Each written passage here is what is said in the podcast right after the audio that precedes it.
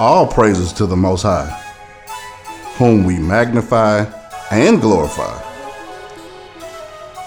Welcome to another episode of A Brother with the Bible Podcast. And I'm your host, Brother B.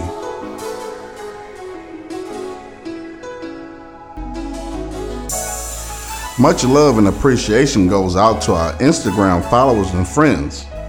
We truly appreciate your likes, comments, and shares. We'd like to thank all of you that take the time out to listen to this podcast. This means a lot and is very helpful in our walk with the Most High. We kindly ask of you to continue to listen and subscribe if you hadn't. Now, Yah has placed on my heart for the last couple of weeks uh, the scriptures from Romans chapter 8, verses 28 through 30. Now, in the NLT, it reads, And we know that God causes everything to work together for the good of those who love God and are called according to his purpose for them. For God knew his people in advance, and he chose them to become like his son so that his son would be the firstborn amongst many brothers and sisters. And having chosen them, he called them to come to him. And having called them, he gave them right standing with himself. And having given them right standing, he gave them his glory. Now, verse 29 hits the hardest. He chose them to be like his son. So he chose us to be like Christ like Yeshua, like Jesus. The Most High chose us, but also gave us the free will to do so. The free will to follow the examples, to follow the habits, the morals, the principles, to follow the beliefs, actions, the guidance, and the direction of the Messiah. How awesome of a God that we serve! God could easily force his will upon us, but instead he gives us the option to live and learn, then choose to follow him and his will for us.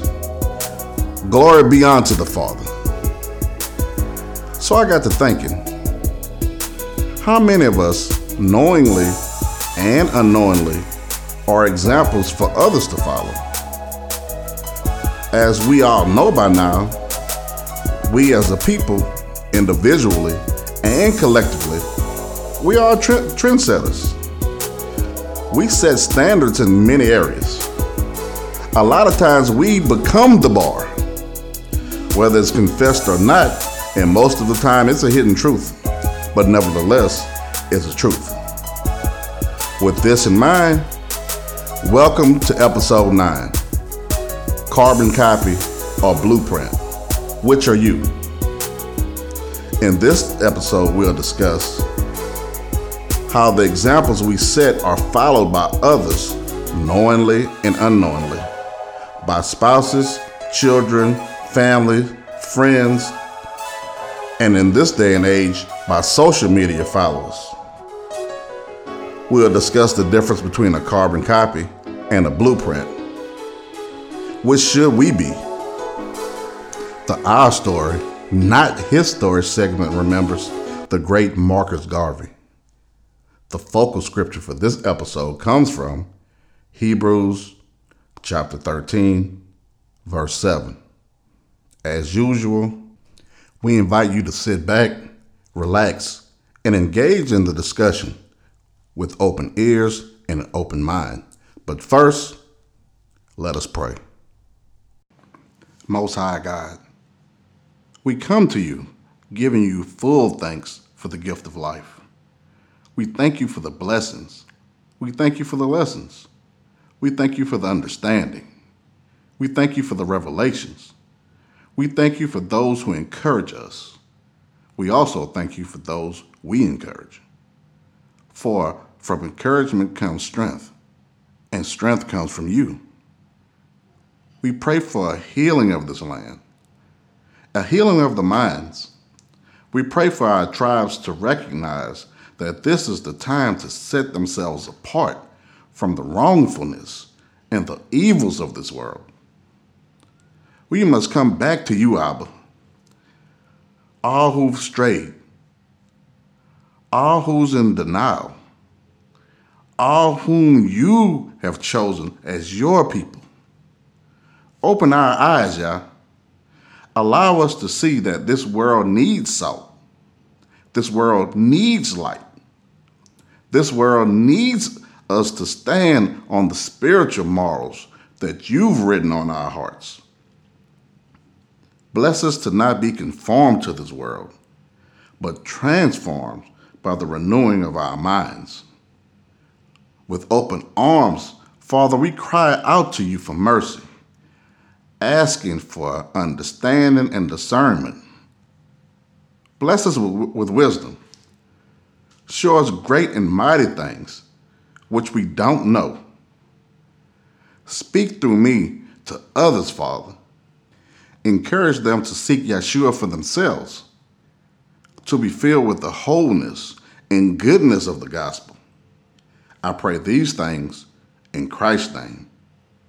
Amen. The Our Story, not His Story segment of this episode remembers the great Marcus Garvey.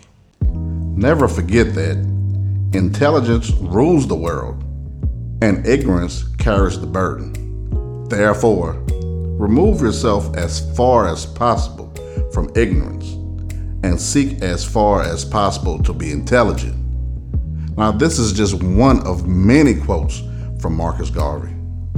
Marcus Mosiah Garvey Jr. was born on August 17, 1887, in St. Ann's Bay, Jamaica. Self educated, Garvey founded the United Negro Improvement Association, dedicated to promoting African Americans and resettlement in Africa. In the United States, he launched several businesses to promote a separate black union. Garvey was the last of 11 children born to Marcus Garvey Sr. and Sarah Jane Richards. His father was a stonemason and his mother a domestic worker and farmer. Marcus Sr. was a great influence on Garvey, who once described him as severe, firm, determined, bold, and strong, refusing to yield even to superior forces if he believed he was right. His father was known to have a large library where a young Garvey learned to read. At 14, Garvey became a printer's apprentice. In 1903, he traveled to Kingston, Jamaica, and soon became involved in Union activities.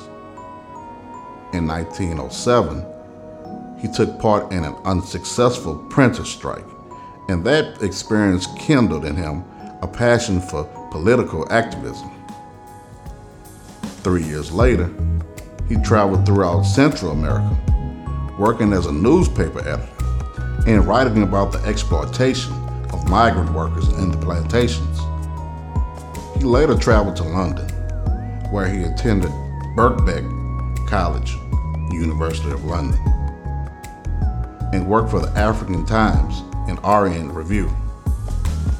Garvey did return to Jamaica in 1912 and founded the United Negro Improvement Association, UNIA with the goal of uniting all African diaspora to establish a country and absolute government of their own. The corresponding with Booker T. Washington, the American educator who founded the Tuskegee Institute, Garvey traveled to the United States in 1916 to raise funds for a similar venture in Jamaica. He settled in New York City and formed the UNIA chapter in Harlem. By 1919, Garvey and the UNIA had launched the Black Star Line, a shipping company that would establish trade and commerce between Africans in America, the Caribbean, South and Central America, Canada, and Africa. At the same time, Garvey started the Negroes Factory Association, a series of companies that would manufacture marketable commodities in every big industrial center in the Western Hemisphere and Africa. Now, FBI Director J. Edgar Hoover focused on ruining Garvey for his radical ideas. Hoover felt threatened by the black leader, fearing that he was inciting black people across the country to stand up in militant defiance. Hoover referred to Garvey as a notorious Negro agitator, and for several years desperately sought ways to find damning personal information on him, even going as far as to hire the first black FBI agent in 1919 in order to infiltrate Garvey's ranks and spy on him. They placed spies in the UNIA, said historian Winston James. They sabotaged the Black Star Line. The engines of the ships were actually damaged by foreign matter being thrown into the fuel. Garvey died in London in 1940 after several strokes. Due to travel restrictions during World War II, his body stayed in London. In 1964, his remains were taken to Jamaica, where the government proclaimed him Jamaica's first national hero and reburied him at a shrine in the National Heroes Park. But his memory and influence remain. His message of pride and dignity inspired many in the early days of the civil rights movement. We encourage you all to look into Marcus Garvey's bio, his philosophies, his opinions, and his speeches for yourselves to get a deeper insight on this man. The focal scripture for this episode comes from Hebrews chapter 13, verse 7. I'll be reading from the NLT version but feel free to follow along in your preferred version. Remember your leaders who taught you the Word of God. Think of all the good that has come from their lives and follow the example of their faith. Carbon copy or blueprint. Which are you? The term carbon copy has two definitions. The first being a copy of written or typed material with carbon paper. But the second is where we'll settle it. It's defined as a person or thing identical or very similar to another. Looking into the definition of blueprint, we notice that it too has two definitions. The first being a design plan or technical drawing. But we'll settle in on that second definition once again. It reads something that acts as a plan, model, or template. We've all been told at some points in our lives that we either look like or act like someone else, whether it be parents, grandparents, or even siblings. In some cases, aunts, uncles, or cousins. Some of you may have kids that either look like their dads or copy the attitude of their moms. A great example of that is my wife and my mother in law. And I truly love my in laws. You couldn't ask for a more loving and supporting family. But my wife and her mother look almost identical. There's no possible way to not know that they are mother and daughter. I've even noticed how, after years of being in a relationship, in a marriage, my wife and I have picked up on some of each other's habits and outlooks unconsciously.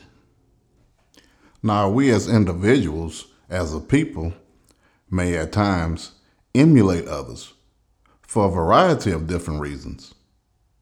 But more importantly, there are those who emulate us.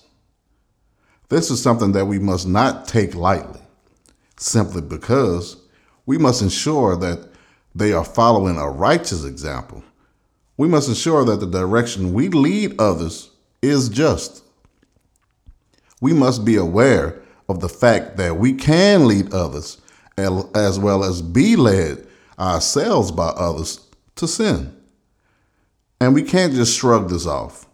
We can't just put this on the back burner. We can't just not think about it. We don't have the luxury of not caring. The truth of the matter is, you have either produced a carbon copy of yourself, whether it be your children, whether it be younger family members, whether it be a friend, or even someone you're mentoring, or you have become a blueprint that someone else is following, whether they see you as a blueprint for business, um, for marriage, maybe a blueprint for your physical attributes, or whether it be for a career, or even your walk with God. It's been clear as day on social media for a while now. Y'all remember all the posts about hashtag goals? Well, what do you think that was a reflection of? Think about this scripture John chapter 1, verses 45 through 48. From the NIV version, it reads Philip found Nathanael and told him, We have found the one Moses wrote about in the law, and about whom the prophets also wrote Jesus of Nazareth, the son of Joseph. Nazareth? Can anything good come from there? Nathanael asked. Come and see, said Philip. When Jesus saw Nathanael approaching, he said of him, he is truly an Israelite in whom there is no deceit. How do you know me? Nathanael asked. Jesus answered, I saw you while you were still under the fig tree before Philip called you. You see, you never know who's watching you, who's paying attention to you, who may admire you and look up to you. Carbon copy or blueprint? Which are you? We should be both. We should be the carbon copy of Yeshua, of Christ, of Jesus. People that are identical are very similar to the Messiah, living in righteousness and truth, submitting to the will of God, set apart from the sinfulness of this world, resisting the flesh. We should be the salt of the earth preserving God's holy word. You are the salt of the earth. But what good is salt if it's lost its flavor? Can you make it salty again? It will be thrown out and trampled underfoot as worthless. Matthew chapter 5, verse 13 in the NLT version. And yes, we too should be a blueprint acting as a plan, a model, a template, living in such a way that our vibe speaks volumes and announces your righteous presence as soon as you hit the room, guiding others to Yeshua, giving direction that line up with the word of God. Have a feel good energy that comforts. You are the light of the world like a city on a hilltop that cannot be hidden. Matthew chapter 5, verse 14 in the NLT version. Your vibe attracts your tribe, but ask yourself, who you rolling with? What vibes are you putting out there? Where are you leading others to? Are you giving a just direction or being a wicked distraction. I can still remember when I was living in wickedness, promoting sin. My story ain't too much different from most, not all, but most black men during their youth.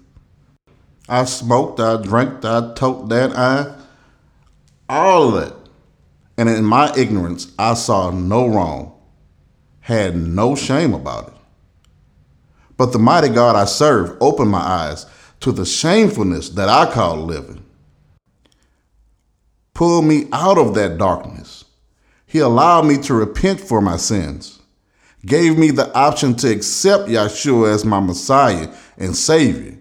He redirected me, gave me purpose, uplifted and inspired me. He blessed me with a beautiful wife in order for me to grow in being responsible. He blessed me with the understanding of the scripture so I can now be accountable for my actions. He defined my dignity in order for me to become truthful. He showed me that being a man has nothing to do with the number of females you sleep with, has nothing to do with the size of your pistol. It isn't defined by a bank account or a dollar amount. To keep your word, to be a good shepherd and steward, to provide for and protect your family, not only physically, but emotionally, but most of all, spiritually. Being faithful and loyal, being dependable, helping to provide a loving home, being honest, being disciplined, showing obedience, standing firm in what's right, following God's word, sharing God's word, helping those in need. And even though we can't help all, we help who we can. Giving and showing love to your people.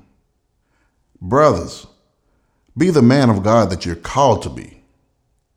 Sisters, be the woman of God you're called to be. Carbon copy or blueprint. Which are you? We were created to be both, but granted free will to decide if it's for righteousness or sinfulness. Which side are you vibing with? Abba Father, as we close another episode, we pray for the peace and safety of all that fall under the sounds of my voice, as well as those who fall under the sounds of their voices. We ask for a cleansing of the minds, cleanses of all corruption, of all distractions, of all anger, of all fear. Bless our homes with a peace that only you can bring. We ask of you to send legions of angels, forming a hedge around our residences, protecting us from all hurts, all harms, all pains, and all dangers. Most High God, strengthen us. Direct us on how to give glory to you as you desire. Through our talents and gifts, we give you honor. If anything is spoken in error, Father, please correct me and teach me in order to continue to encourage others to seek you in your truths. I pray these things in Yeshua's name. In Christ's name, we pray. Amen. I really, really enjoyed recording this episode. It was a blessing to me.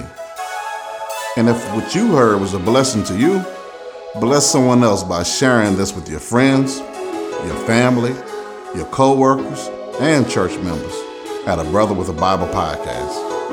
You can find us on Spotify, Apple Podcasts, the Anchor app, or Google Podcasts.